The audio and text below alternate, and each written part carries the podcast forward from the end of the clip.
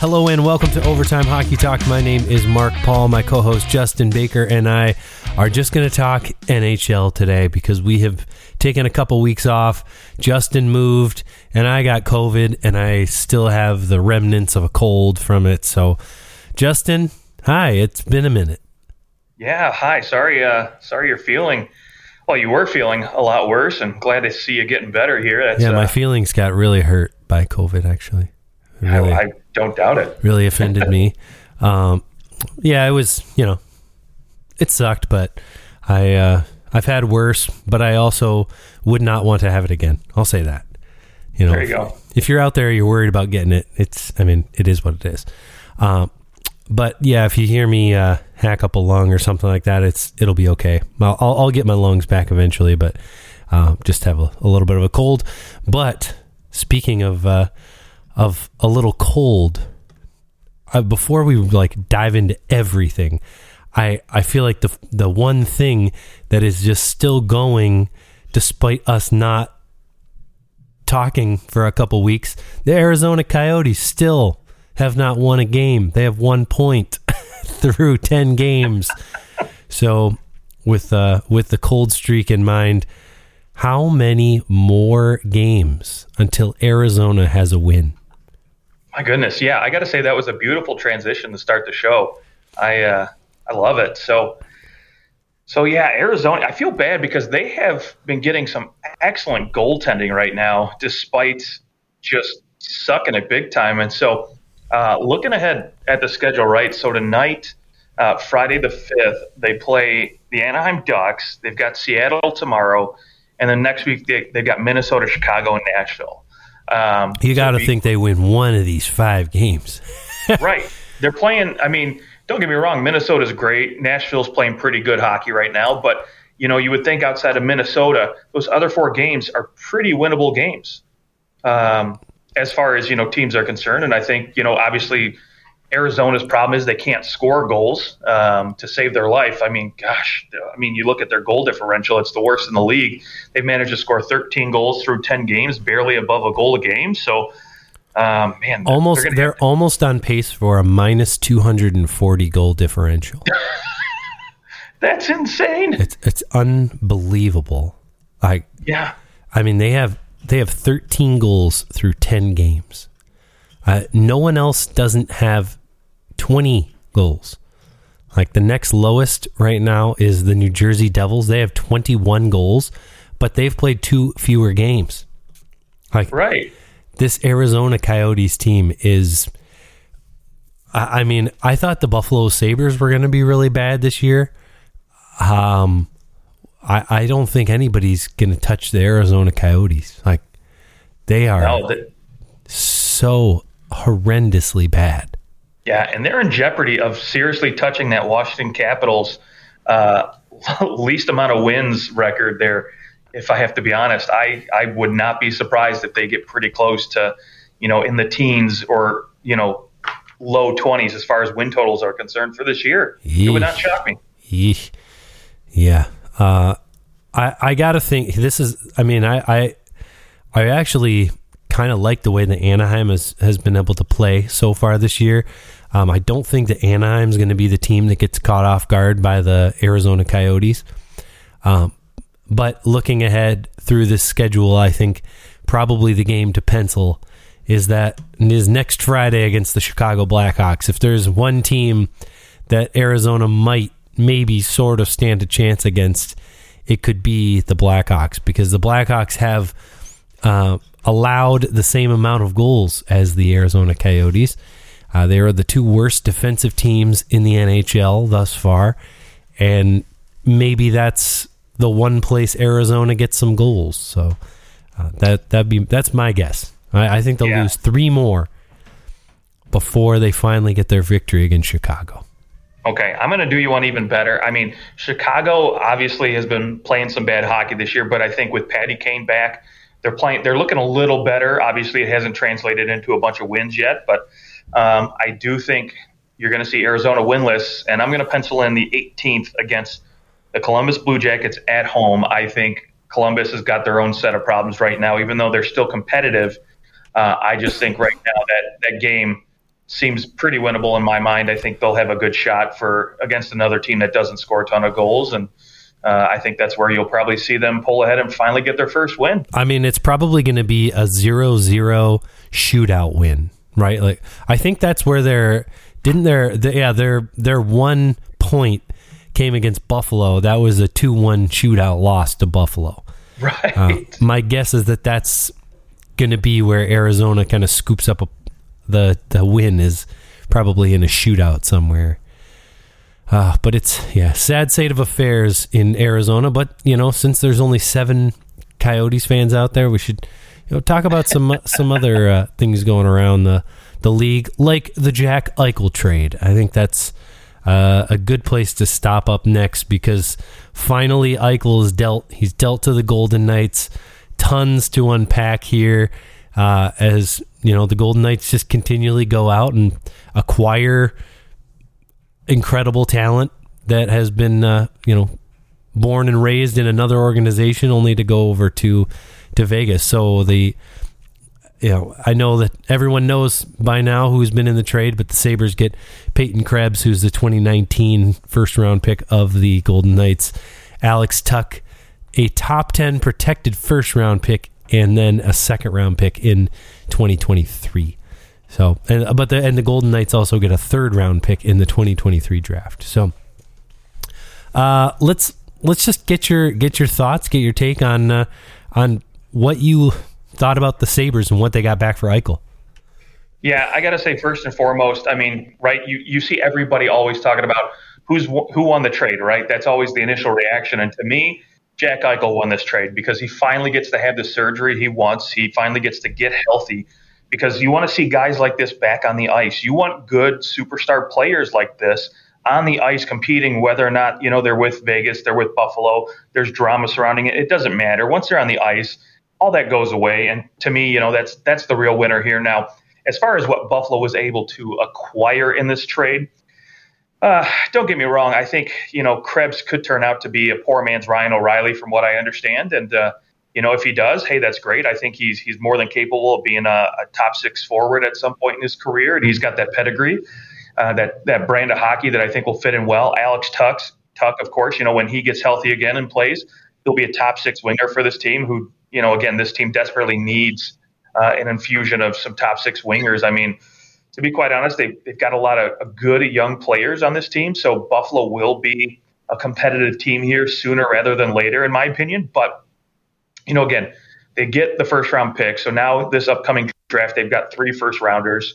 Uh, they've got three second rounders in next year's draft. So they've got a lot of picks stockpiled to where they can continue to develop and acquire talent. And I think, you know, again, assuming that Krebs turns out to be the player we all think he can be, I think right now, all things considered, Jack Eichel wasn't going to be playing for Buffalo anymore, no matter what kind of deal you held out for. And I think for them, they were able to get something very comparable. Now, again, long term is where you're going to see the results of this trade, whether or not they actually get something. And again, if Eichel comes back and he's not Jack Eichel before the injury, then you can just point to Buffalo and say, okay, well, you just dodged a bullet in that $10 million because they were very adamant about not holding any salary. So for them right now, this looks like to me like both teams did as, as best as they could, and I think uh, you know Vegas finally gets what I've been screaming about for the last you know three years for this team is they finally get that number one center that they've been lacking because you cannot go into the playoffs this year with Chandler Stephenson as your number one.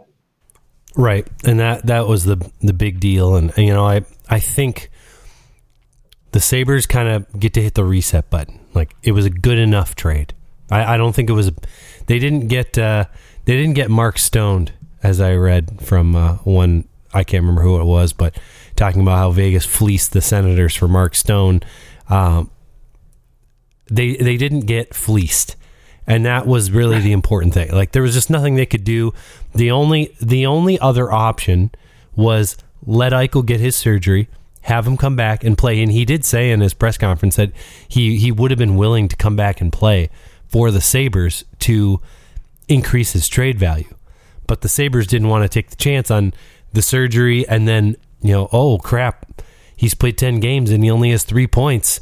And right. then his value go down even more. So I, I think this is really, I mean, of course, there was always the chance he could have come back, he could have played, and he could have put up point per game, and maybe you got a little bit more. Maybe you got another first round pick or another second round pick, something. But was it worth?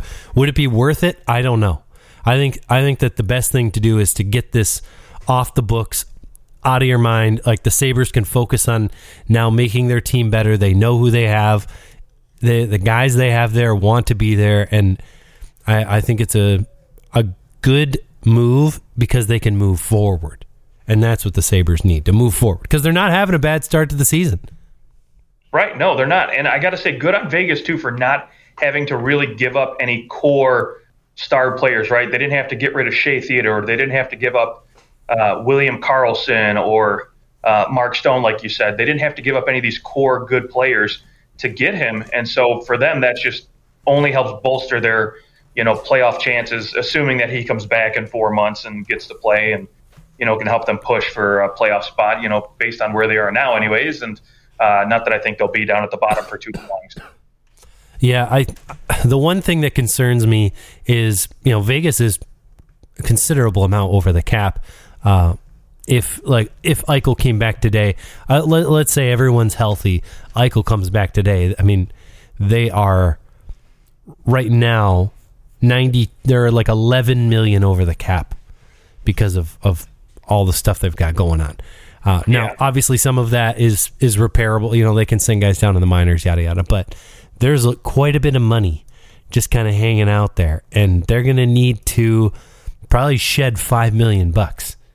Where is that coming from? Like, are we are we ready to say, you know, Reilly Smith gets traded because they can't hang on to him anymore because of his five million bucks? He's a UFA at the end of the year.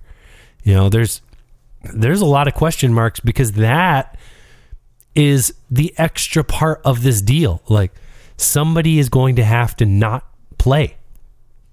Now, right. the only other option that I see is they pull a Tampa. You know, they they just someone they they keep someone on LTIR until the playoffs and then let them come back. Uh, but I don't think anybody's injuries are quite that severe where they're where they're they're happy to let them miss the entire season. No, and you know what? I mean, I I have read too, looking at their cap situation with Stone, Pacioretty, Eichel on long term IR. Right, they're going to get some relief as far as cap's concerned, but those guys are going to come back. Uh, they're not going to miss the whole year like you know Kucherov right. did, and so um, you know obviously the concern is shedding. And from what I re- read, and um, you know someone did the math, and they said it's roughly going to be about $5 million or maybe just a little bit more to shed. So to me, the obvious candidate is Reilly Smith, right? Uh, you know, whether or not Vegas is in a playoff spot or not, I think you have to basically look at him as the candidate because he's going to be a UFA. You're not going to be able to re-sign him next year because you've got Marchessault, you've got Dadonov uh, still under contract for next season, and you know maybe they figure out a way to to move one of those guys. But uh, to me, Reilly Smith can garner you you know at least a second round pick. I think maybe second round pick and you know maybe a lower pick too, but because uh, he's still more than capable of playing top six minutes, and I think a lot of teams will definitely take that from Vegas. But again, knowing that Vegas is in this cap, you know, against the cap ceiling, and their backs are against the wall, teams might try to take advantage of that and just say, "Hey, we'll uh, we'll give you a fifth round pick, and that's all you're going to get." From yeah, us. but somebody would go, "Well, oh, I mean, obviously, we'll give you a fourth round pick for Reilly Smith," and then someone will go, "Well, no kidding, we got to give you a third round pick." Sure, I don't think that there's there's not much of that. Much of the well, let's all squeeze them. Um, I don't think that that there's you know the whole league is in cahoots against any one team. Uh, no, I don't think that happens either. But uh, you know, again, Reilly Smith to me seems like the obvious candidate. Another guy you could look to move is maybe a Brayden McNabb. I think he could be an obvious candidate to maybe get put on waivers or uh, you know even moved at some point because they do have some pretty good you know defensemen who can play you know, bottom pairing minutes and fill in in, you know, his spot. And that can help save a couple bucks there. And maybe you move another guy like, uh, you know, like Chandler Stephenson too. Uh, obviously, I don't think they want to move him. I think they like Chandler Stephenson and would love to have a three-headed monster of Karlsson, Stephenson, and Eichel. So, um, you know, maybe that happens, and then you know, maybe hey, maybe they find a team again that you know wants to take a chance on Evgeny Dadonov, and uh, you know he's got a ten-team no trade clause, but you know, hey, there could be another team that you know is willing to take a flyer on him, and you know maybe Vegas lets him go for next to nothing. uh, just to get him off the books. And that is ultimately what determines kind of the, the end game with this trade is that, yes, they did give up, you know, Krebs and Tuch two guys that were on their roster. They gave up draft picks, but there's going to be more. And I, I kind of can't, it seems weird that, you know, they weren't able to work anything with the Sabres to take one more player that I, I, mean, I guess at this point they can't lose Dadonov or Reilly Smith because they have no one else to play. So they they couldn't include anyone else in that deal that would have taken off some cap hit. The only thing they could have done is to say, you know, you got to eat some of Eichel's deal, but obviously they didn't want to do any of that. So here we are. They're they're going to have to like kick the can down the road three, four, five months uh, until Eichel gets back. And I if you're Vegas, I think you're happy to do that for what yeah, you got. Absolutely. for what you got. Um, okay, now looking up and down the standard standings of this league, uh, we're you know we're about ten games in for every team. Yeah, some have played a little less, some have played a little more. Uh, but who in their current position do you like? A couple teams do you think are you're looking at it and you're going, heck yes, this is exactly where I think they should be and where they, you know, where I thought they'd be, or mm, no, this is fake. Like this is not where they'll end up in this spot. Do you have anyone like that in these standings right now?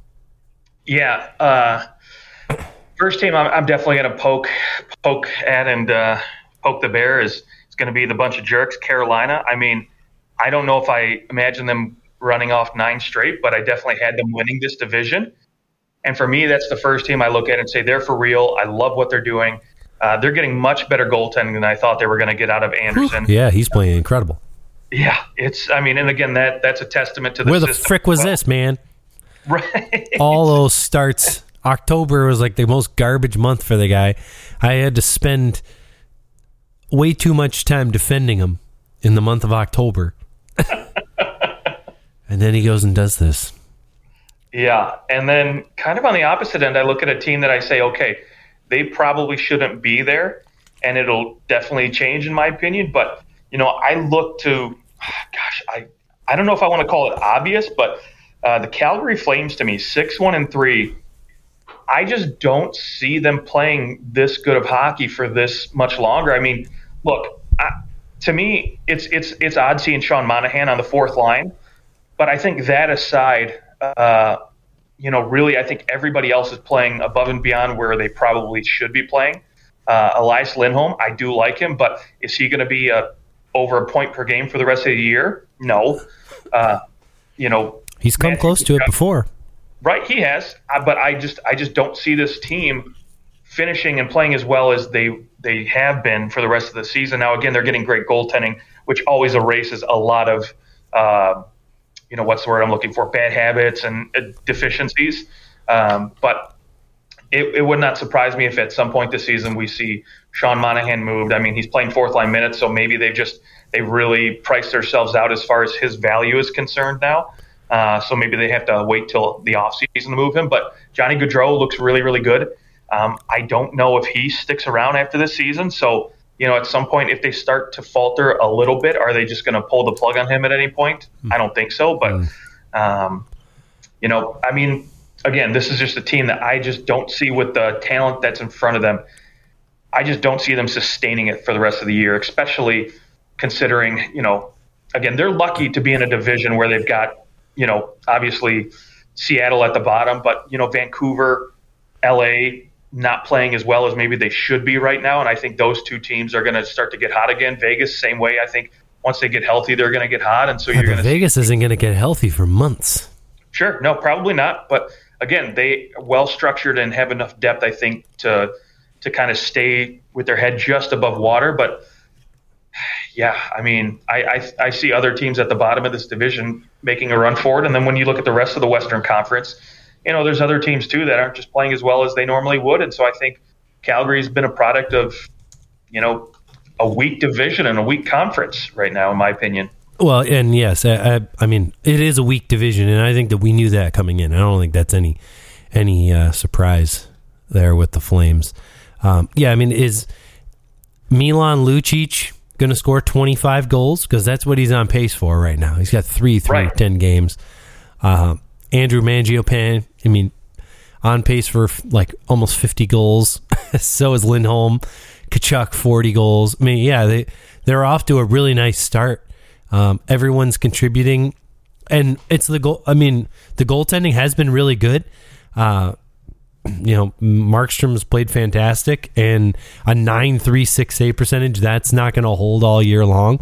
But this is why they brought him in.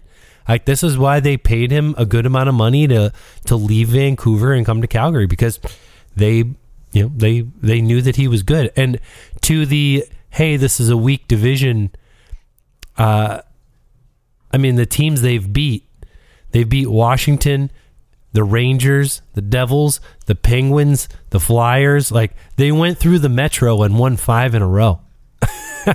so I, it isn't necessarily all because they're in the Pacific and, and it's a weak division. They actually have have not played much in the Pacific. They they played Edmonton and they played Anaheim, and that I believe is it. Yep, Edmonton and Am- Anaheim, and ironically, I think they uh, they definitely lost to Edmonton and they lost to Anaheim. So the Right, well, let me clarify. the, I- the I weak mean, I- division they can't win in their own division, but they destroyed the Metro. I mean, that's where all their wins came from. Five of their six wins have come against the Metropolitan Division. Right. Well, I mean, New Jersey, Pittsburgh, Philly. I'm I'm still not sold on Philly yet, but Pittsburgh and Jersey, I knew they were going Philly's to be bad. So those are five, two, and two. wins. Right. I'm again still not sold on Philly in my opinion, but uh, I like where they're headed, and I think they're a pretty good team. But all things considered, when I say weak division, I mean for the rest of the season, right? They they have to go through that division quite a bit. And to me, right now, I think with teams getting a little bit better, like Vegas is starting to turn it on a little bit more. LA, I think will will get it going, and same with Vancouver. And so you have to go through these teams, and Seattle's starting to find a little bit of mojo too right now. So, um, boy, you know what? They, I mean, this could turn out to be a real tough tough road for them to have to go down. I mean, outside of Edmonton, who's going to clearly run away with things at this point, but um, Sure looks Yeah, like that. Yeah. yeah. I mean, gosh, I, Wayne Gretzky the other day on TNT said that that's the best power play he's ever seen in his life. I mean, my God, Dang. do not take a penalty on this team. No, yeah, yeah, that's it's it's so funny though. Like obviously, hey, Draisaitl, McDavid, two really good, like unbelievable players playing on the same power play. I mean, there's other teams though with fantastic players in their power play and they cannot figure it out. Like the Leafs can't seem to figure out their power play since going like 40% last last season or uh, yeah, the very beginning of the season, they were lights out and since then they can't figure out how to score on the power play.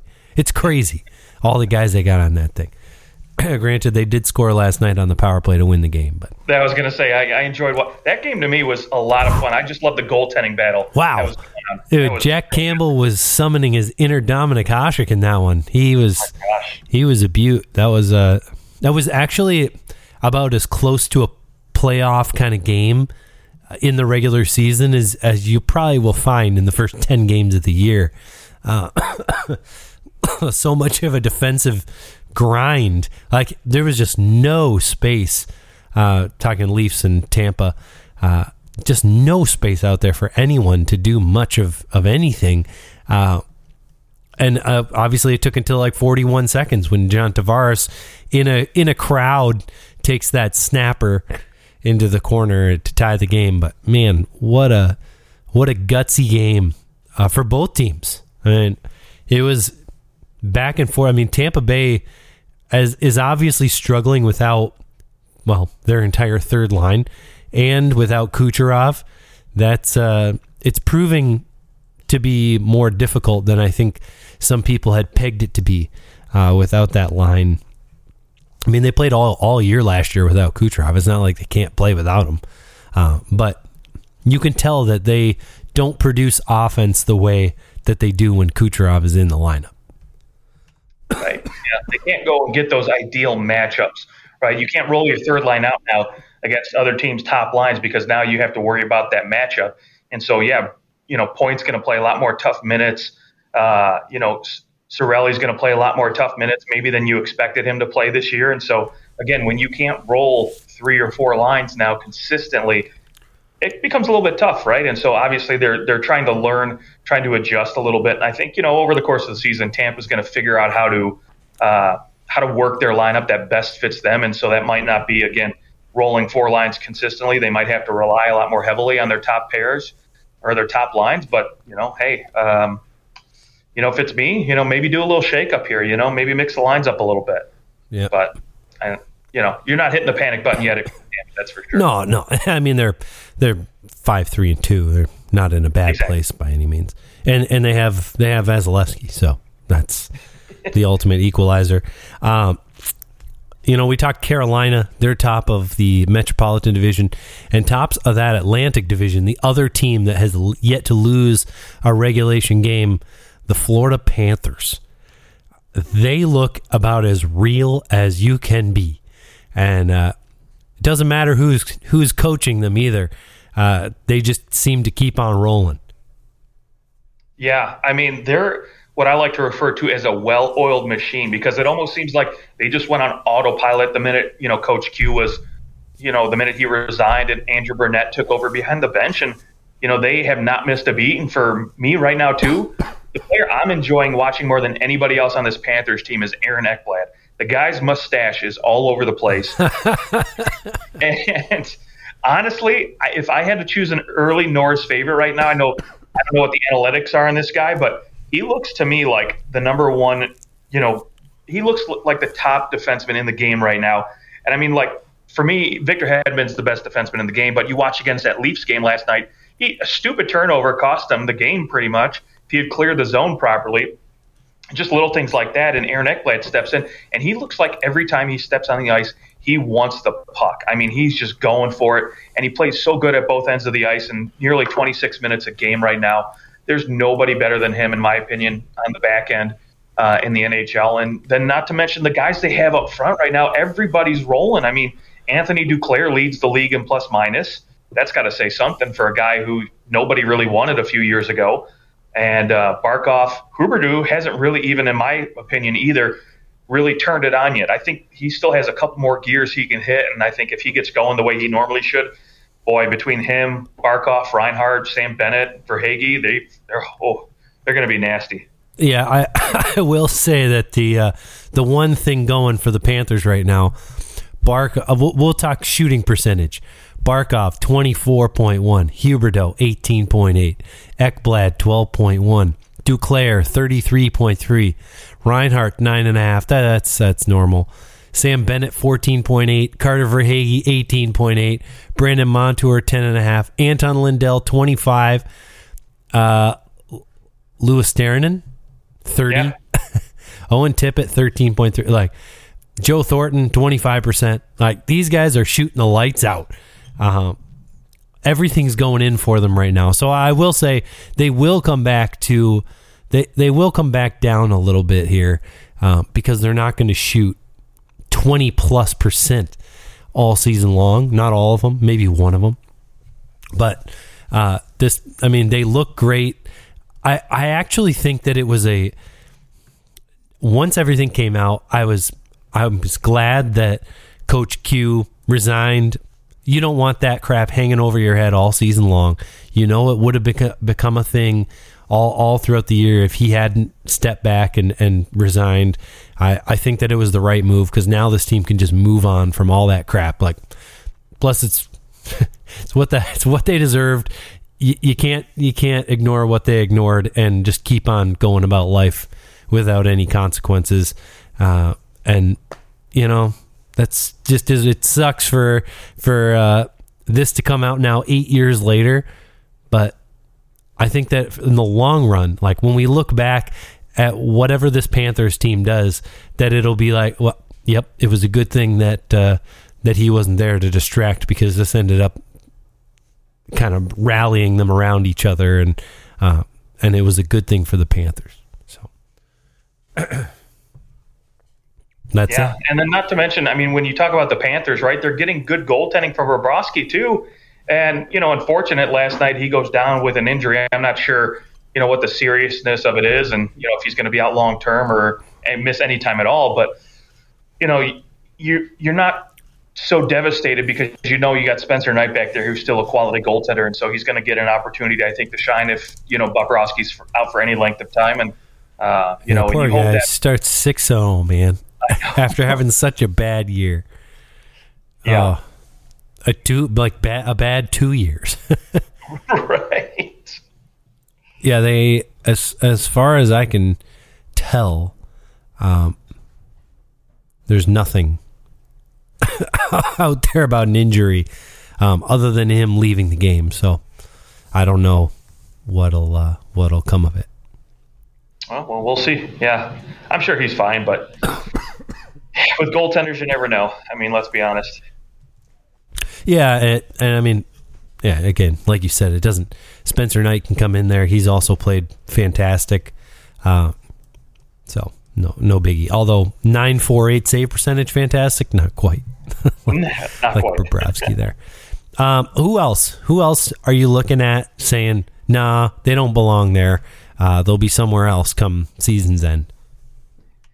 Yeah, just looking at the standings again, I think again, again, and I don't know if maybe this is just because I want to back up my my early season predictions or not, but uh, I really look at the Chicago Blackhawks. Right, this is a team that we, we kind of mentioned a little bit earlier when you talk about goals against. It seemed like early on, Marc Andre Fleury, the reigning Vezina winner, couldn't stop a puck to save his life. Um, but for whatever reason, you know, they're starting to starting to play a little bit better hockey again. They've still got a long ways to go, right? This team just still looks. I don't know if maybe they're having some internal issues with with everything that's gone on with the Kyle Beach situation. Maybe you know this team on on the ice is just really uh, not responded well, or maybe they're you know a lot of like a lot of teams when you have this you know when you have things happening off the ice that don't pertain to the guys on the ice. Yeah, it's a big distraction. Right. It's yeah, a giant distraction. Right. So, um, you know, you wonder if maybe it's a bigger distraction than maybe it would be for a team like this. But what I will say is, you know, they they've managed to you know play some better hockey of late. They got their first win against Ottawa. They they kept it close against Carolina. Uh, they kept it close against St. Louis last month, and so and and same with Toronto. Right. So they've they've been playing better hockey. They're keeping it close against these good teams. And now you've got a chance. You know, obviously they've got to play Winnipeg tonight. That that one might not go their way either, but they've got Nashville, Pittsburgh, Arizona, Seattle coming up for their next, you know, four games here. And those games are definitely going to be winnable games, in my opinion, for Chicago. So you could really see the script turn turn around quick for this team, especially because three of the next five games are at home. Again, you could really see them getting three or four wins out of the next five games here, and realistically putting themselves right back in, you know, the thick of things when it comes to this Central Division. Because I think outside of St. Louis and Winnipeg, and maybe you know Minnesota as well, I think there's some teams that are just going to be easy to to hop over, right? I think Colorado again. There's another team, you know, in my opinion, that at you know sitting sixth again, they're at 500, but I think this is a team again too that um, you know is really looked lost without Ranton in there. So maybe they they start to fix things here pretty soon. But uh, to me, Chicago is more. Sorry, did you say Rantanen or did you say Grubauer? Well, I'll give you that. You know, Antti Raanta, oh my goodness, he has not looked how I thought he would be. I, I figured he'd slide right in, maybe not play as good, but you know, he wouldn't really miss too much of a beat, right? And it just really, boy, it just I mean, Darcy hasn't- Kuemper. right? Darcy Kuemper. I'm sorry, yeah, Darcy Kuemper. I was Right? like, is Antti Raanta on the Colorado Avalanche? And I missed him somehow?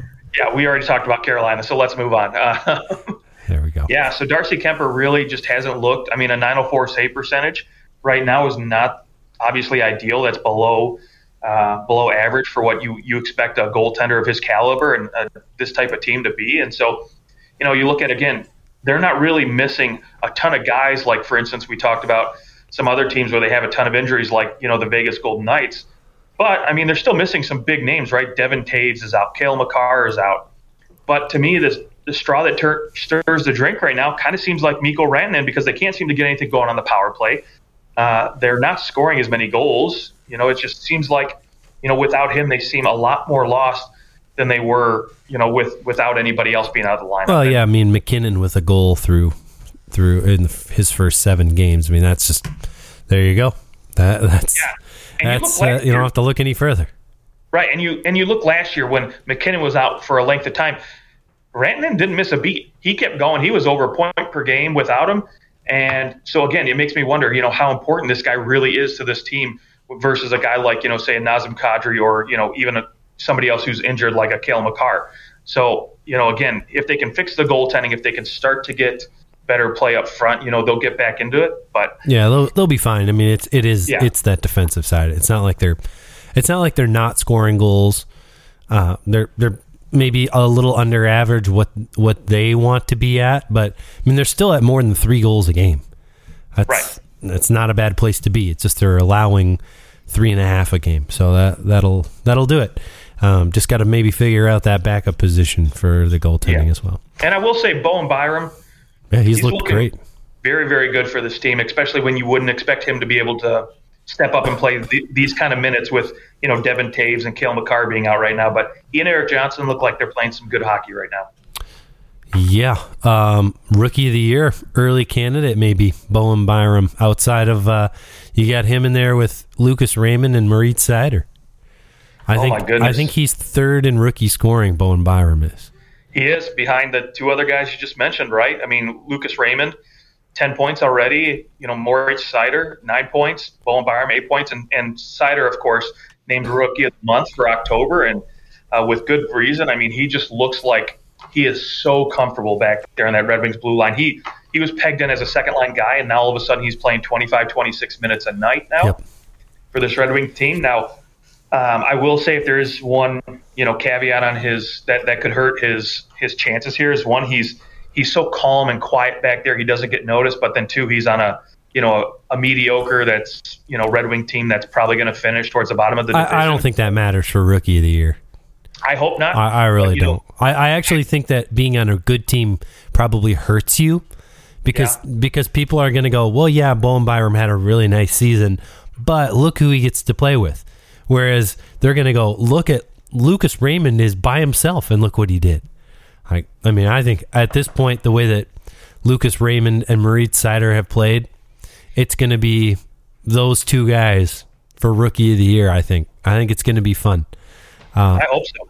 I, I, mean, yeah, we can we can talk uh, a little Red Wings here. Is uh, you know, obviously defensively, uh, not much going for that team uh, when Seider isn't on the ice, and that's yeah, really been their big their big downfall. Yeah, and the other thing for the Red Wings too that they really seem to struggle with is really when their top line's not out there. Now, right now, Dylan Larkin is out for personal reasons. They won't specifically come out and say why or give any indication of when he'll be back. But, you know, I think right now it's just, it's basically, you know, when he's on the ice, when you have Tyler Bertuzzi on the ice and Raymond on that top line, they look very, very good and very, very dangerous. Now, when you get beyond that, you know, when you look at a guy like Robby Fabbri, has not looked very comfortable, not looked very good when he's been on that first or second line. Uh, you know, Pius Suter, I've expected a lot more out of this guy uh, when they brought him in, especially all the hype coming out of, you know, Chicago. But, um, you know, outside of those top three guys at their forward position and Maurice Seider, there's not a ton going on for this Red Wings team. Uh, so hopefully these guys like Zadina, um, you know, Fabbri, like I mentioned before, these guys can really find their game, step up a little bit more, and um, you know, really help elevate this team. Now, I will say too, uh, with Larkin's injury, we've got to see a little bit of Joe Veleno, and he's looked pretty good so far in the, the three games he's played, two points and a plus two. And I've enjoyed what I've seen out of him so far. And so hopefully, you know, maybe that trend continues and they can give him some more ice time and see what he got, what, what they've got in him, because he's going to be another one of those guys, you know, moving forward for the Wings in the next, you know, two three years. He's going to be a stalwart on that top six, in my opinion. So we'll see. yeah, you, uh, you, you hope goaltending wise that they can kind of figure this out a little bit. Uh, you know, I I'll I'll give Nedeljkovic. Nedeljkovic hasn't has been fine. Uh, Thomas Greiss kind of been uh, peppered a couple times, and I, I think. Well, I, am you know I was never expecting much from this team to begin with. Uh, I think where they sit right now probably would be a pretty big win if end of the year they were to finish sixth in this division. Uh, because of you know, I, I, think we all expected Ottawa to take a pretty big step forward. We expected Montreal. I I thought Montreal would be that like borderline playoff team, uh, and obviously neither of those teams have been very good, especially Montreal. Uh, but I, I mean, maybe Buffalo. It would be the one other team that you could say is definitely worse than Detroit for sure. Uh, but I, I think when when all is said and done, if Detroit could finish sixth in this division, it, it is a step forward for uh, for w- where they have been. But I don't know if you want to finish sixth. I feel like you're you're still better off finishing a little further down the standings to get that higher draft pick. One one more top five pick would would really complete probably the the the the sludge of a rebuild. You know that like down in the depths where you're just trying to get really good players. I mean, having a shot at Shane Wright should be the priority here for the the Red Wings because whoever gets Shane Wright, he's going to change the whole entire path of your franchise. Yeah, I mean, let's let's face it. If you have Shane Wright on one line and Dylan Larkin on another, I think you're doing all right.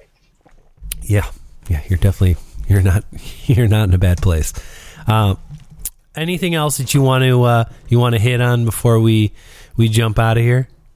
Yeah, I just last but not least, just want to touch on one of your guys here, and so. Uh, we've seen a couple contracts come out for defensemen lately, and I know this offseason we had a handful of them get signed to some just some big, big deals. Yeah. Uh, but lately we've had Adam Fox get signed for 9.5, and we had Morgan Rielly get signed for 7.5, and uh, I guess I just I want to get your your initial thoughts on both those contracts. yeah, well, I have to say about Morgan Rielly. I mean, do I do I love eight years at seven and a half? No, for a you know a twenty seven year old guy though. Not you know it. It'll be he'll be thirty five when that deal's done or thirty six. Um, so the last two maybe three years of that deal might not look that great. Uh, but you had to do this. You had to you had to keep him. And you know he wanted to stay, but you couldn't let him walk. He's also he has been I mean the last 6 years making 5 million bucks for Morgan Rielly. I mean he he's been a a, a steal at 5 million bucks. Right.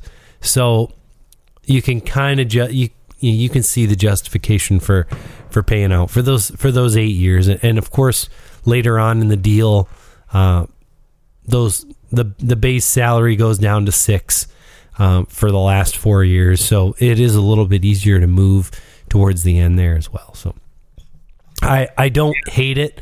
I I don't love it, but I don't hate it, and so I think that's probably means that it's fair, right? Like it, it's a good deal for for the player long term, but it's a good deal for the team in the short term because you had to keep them. If you lose them, then everything else you've built is kind of for for naught. You have to have Morgan Rielly for this team to work, in my opinion.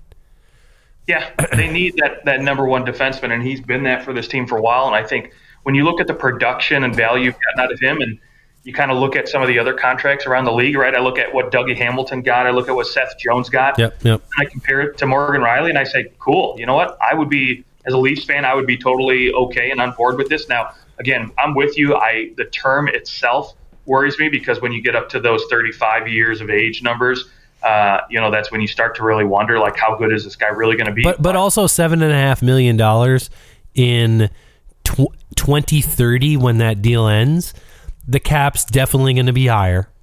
Right. And so it, it, a seven and a half million dollar deal, probably at that point, you're talking a, you're in the 90s for for uh, the cap, maybe maybe closer to 100 million. So you're probably much less concerned. That's probably more like a 5.5, 6 million dollar guy. So it, it's probably pretty fair even towards the end of that deal. Right. And and you hope that you get the kind of production out of him that you did uh, pre-COVID seasons, you know, where he was right, right. 70, 70 plus points, points yeah. yeah. That would be that would be nice. Yeah, that would be just a steal because in my mind, even right now, looking at both guys, I'd still rather have Morgan Rielly at seven and a half than Seth Jones at nine and a half. No, yeah, I agree. Yeah, I agree. Now Adam Fox, I mean, he's getting he's the third highest paid defenseman, you know, behind Doughty and, and Karlsson. And my, I mean, in my opinion, he's got the hardware, but I I have a tough time getting on board with you know, I mean, it's it's the market today, right? You're paying for what he could be or what he will be, but um, I have a hard time, you know. you're paying for what he is. He's a Norris Trophy winner. well, right. There, I mean, there's, I mean, he he was the best defenseman in the NHL last year, and that you're gonna you're gonna pay out the teeth for a guy like that. Right, and that's that's the tough part. But I mean, when you look at a guy who's literally only had prior to the season 125 regular season games and three playoff games, and hasn't produced at all, so you don't really know what kind of guy you're getting in the playoffs either, which always worries me. But I mean, so far he looks like the real deal. I I love his game. He he looks like he's still gonna you know guys get those big contracts right, and then they usually fall off the rails. And right now, I mean, he's 11 points through 10 games, and uh, he's really anchoring that that New York blue line. So uh, you hope he continues this production because again, they've got eight million dollars tied up in Trouba. They've got a lot of money tied up in Panarin, Zibanejad, Kreider, so they don't have wiggle room to go out and get other big name talent in there to really help bolster that D line. If for some reason you see Adam Fox start to falter a little bit. Yeah, I don't expect that he'll falter. No, I, but I mean, you, you had to pay him. He's your best defenseman, and you know those guys are going to get paid. And, and you look at what Artemi Panarin is bringing in. Um, you knew it was going to come in a little bit less than he than him, and uh, I. Uh, you think you look at what like Cale Makar is getting? It's it's right on, right on par with those guys. So, uh, yep. I I would think that at the end of this deal, in seven years, you know he'll be thirty years old.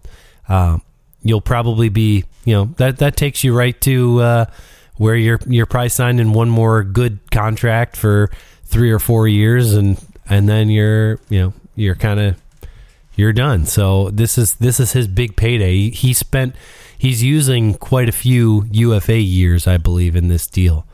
Um, I, I think it's uh, I think it's three of them. Three of these are UFA years.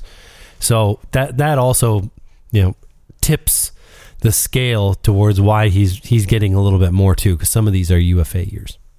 Yeah. Now let me ask you: Do you think if he had held on and say maybe signed a one-year contract and went out, or maybe two-year contract and went out and continued with this, you know, outrageous play, this production, puts up you know 60, 70 points this season, wins another trophy, or at least you know finishes in the top three or something like that?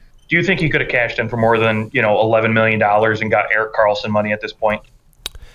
I I'm sure he could have, um, but what happens if he has like a little bit of a down year, and then he only gets seven million? You know, Sure. that's I nine and a half million bucks. I'm taking that all day. Like I I, I think that you you're you're betting on yourself and you're you're giving yourself the the wiggle room to go you know maybe every year i'm not a norris trophy winner but i am a pretty damn good defenseman so i i'm going to take this money and i'm going to run with it and play play the, the hell out of this contract uh, Right. so I, I think I, I I I like sometimes when you know I think we because the NBA has has kind of made made us look at contracts a little bit different to go.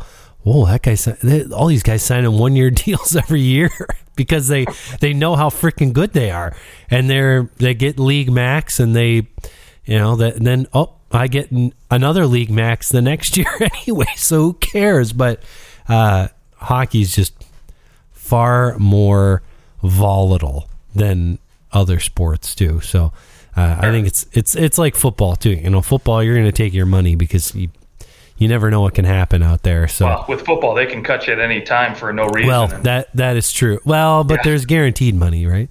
sure, sure, and that's why guys will will take the guaranteed money because they can be cut. Right. Uh, but I like like hockey, like football. It's a much more volatile. Like, I think it's probably less likely in basketball to suffer a career-ending injury than it is in hockey, or you know, not not that you can't tear your ACL playing basketball, but um, because of the contact sport nature, there's just more that more weird stuff that can happen. Uh, but uh, with that said, we could talk hockey all day, but I'm gonna go and uh, probably have a couple coughing fits here tonight, and and uh, hopefully heal up completely from this crap, and and we'll uh, keep on chugging through the season. It's ten games in. I can't believe it. It's crazy. Loving it. All right, you can find us on Twitter at OT Hockey Talk. We'll look forward to talking to you soon.